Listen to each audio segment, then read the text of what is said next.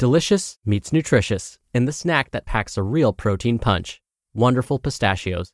Each one ounce serving of wonderful pistachios has six grams of protein, giving you over 10% of your daily value and making wonderful pistachios one of the highest protein nuts. But perhaps more than that, I love all of the flavors they have. Their sea salt and vinegar ones are my favorite when I'm craving that flavor but want to keep it healthy. But that's just the tip of the iceberg.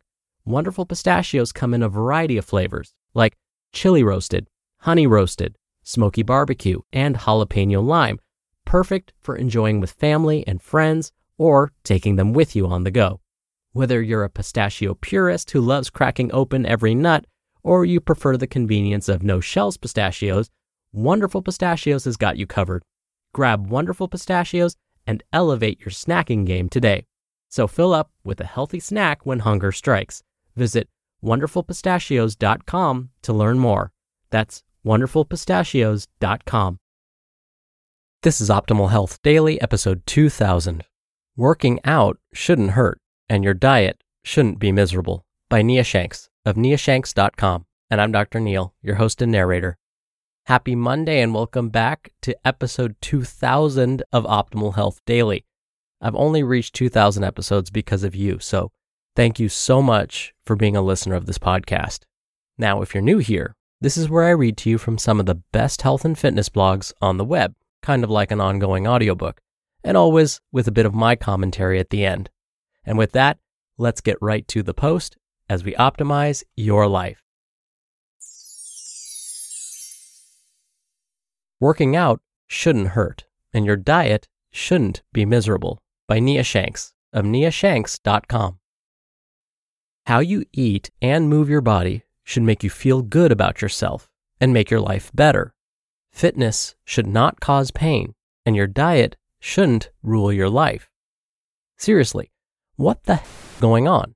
It seems like more than ever I hear people talk about how brutally sore they are and how everything hurts. Despite causing pain, people continue to perform workouts that hurt. Some people are treating pain like it's a badge of honor. It almost killed me and it hurts to walk, but I did it. I can't believe this actually needs to be said. Your workouts should not hurt.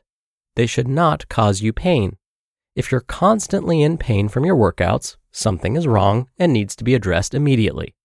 I've had this same conversation with several folks over the years, especially when I worked in a commercial gym. My shoulder's killing me. Every time I bench press, it gets worse. Any ideas on what I should do?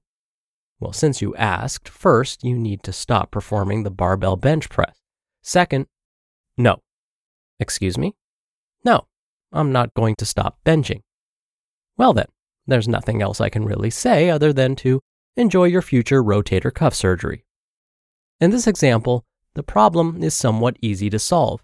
Replace an exercise that causes pain, the bench press, with a similar movement that can be done pain free. For many in this example, that would be a dumbbell bench press variation, or even a barbell bench press at a low incline. Combine that exercise swap with an increase in upper back work like face pulls, rows, band pull aparts, and so on, and those sore shoulders may start to feel a lot better. I've seen it work numerous times. Easy peasy lemon squeezy. For some, though, the story has been different, and oftentimes it went something like this Nia, I'm exhausted all the time, and I'm starting to have constant aches in my knees and back. Well, what do you do in a typical week? I strength train three days per week. I do at least an hour of cardio most days. I do yoga and a couple other group classes. Oh, and I perform high intensity intervals a few times per week too. And I'm training for a Spartan race. And am considering competing in a powerlifting meet because I've heard they're really fun trying to do everything simultaneously.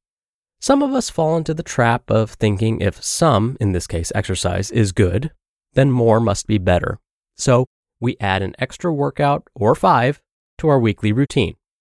Soon after drastically increasing the physical activity, things hurt that didn't hurt before. Energy levels steadily decline. Motivation that was once abundant wanes. The solution is fairly simple. Choose the main thing you want to achieve and then scale back the rest. For example, If you like to compete in bike races, triathlons, or any other competitive activity, that should be your main focus. Everything else should complement that goal, not take away from it. In this example, I usually suggest scaling back strength training to two workouts per week, via minimalist workouts, of course. This way, you still reap the many benefits without burning out. Even if you don't compete in events, you still need to prioritize your activities, and they can change over time.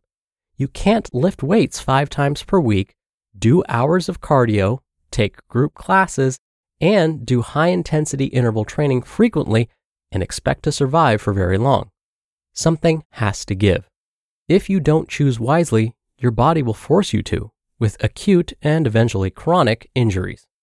This is why when people email me saying their goal is to lose fat, but get strong, build some muscle, and improve their conditioning, I tell them to pick one for at least a few months and then move on to another goal. What is the main thing you want to accomplish? Perhaps you want to lose fat. Focus on losing fat. Once you achieve that goal, then move on to something else, like getting stronger. You can do anything, but you can't do everything all at once. To summarize this section 1. Working out should not hurt. If an exercise causes pain, stop. Check your form.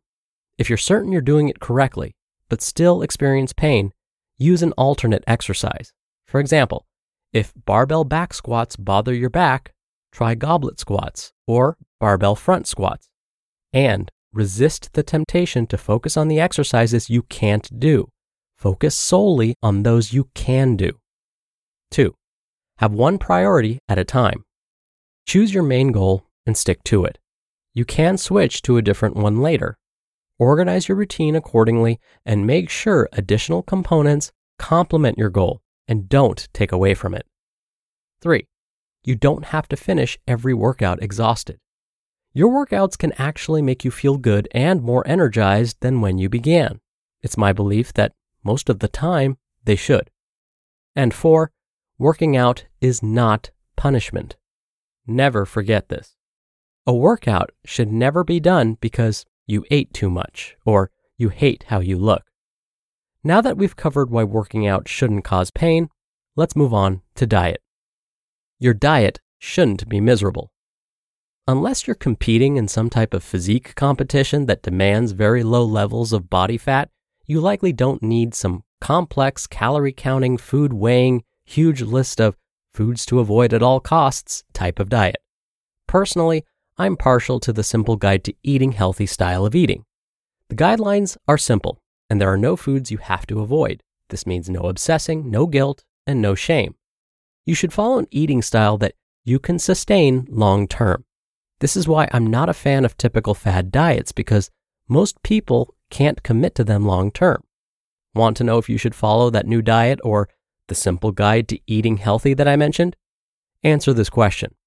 This new eating style or diet you're planning to try, will you be able to follow it six months from now? How about one year from now? If the answer is not yes, then don't do it. Look for something else. Let's wrap up this section with a public service announcement. We are told by magazines and media that we should always be on a diet, that we should always look for tips that trick us into eating less, that we should feel guilty when we indulge in our favorite foods, that we should avoid entire food groups, that we should only eat salad when we go out to dinner. And all of that is a huge, steaming, fresh pile of swarmed by flies. And you should treat that nonsense like 2. Avoid it at all costs. Plug your nose and run the other direction. You don't have to spend your life diet hopping. You don't need to ask permission to eat anything. You don't have to try the latest fad diet because your friend is doing it. You don't have to explain why you eat or don't eat certain foods. Get off the diet roller coaster and find some simple, sustainable, enjoyable eating guidelines you can follow long term. Choose to be more, never less. One more thing. If you truly have unexplained weight gain, go see your doctor. Get off the internet. Don't read a diet book. Don't talk to a personal trainer.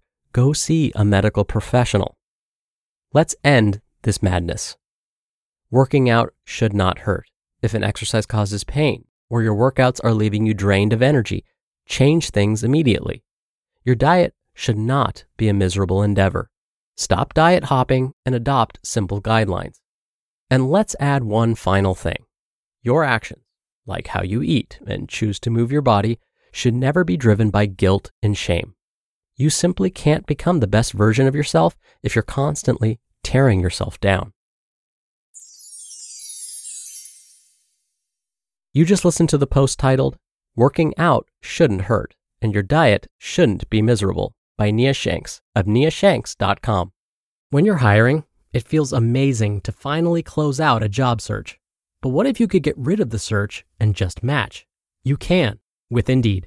Indeed is your matching and hiring platform with over 350 million global monthly visitors and a matching engine that helps you find quality candidates fast. Ditch the busy work. Use Indeed for scheduling, screening, and messaging. 93% of employers agree Indeed delivers the highest quality matches compared to other job sites. One of the things I love about Indeed is that it filters out incompatible applicants. So when you're hiring, the process is much faster, and you only have to consider applicants that are already likely to be a great fit. And listeners of this show will get a $75 sponsored job credit to get your jobs more visibility at indeed.com slash health. Just go to indeed.com slash health right now and support our show by saying you heard about Indeed on this podcast. Indeed.com slash health. Terms and conditions apply. Need to hire? You need Indeed. Dr. Neal here for my commentary.